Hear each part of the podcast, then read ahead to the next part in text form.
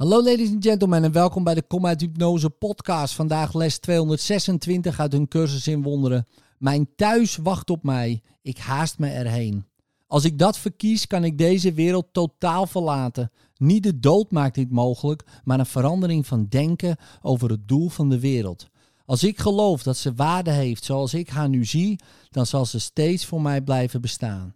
Maar als ik geen waarde zie in de wereld zoals ik die waarneem en niets dat ik voor mezelf wil houden of najagen als doel, dan zal ze van me heen gaan. Want ik heb niet naar illusies gezocht ter vervanging van de waarheid.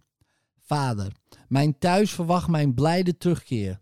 Uw armen zijn open en ik hoor uw stem. Waarom zou ik nog langer toeven in een oord van vruchteloze verlangens en vergruisde dromen wanneer de hemel zo makkelijk de mijne kan zijn? In liefde, tot morgen.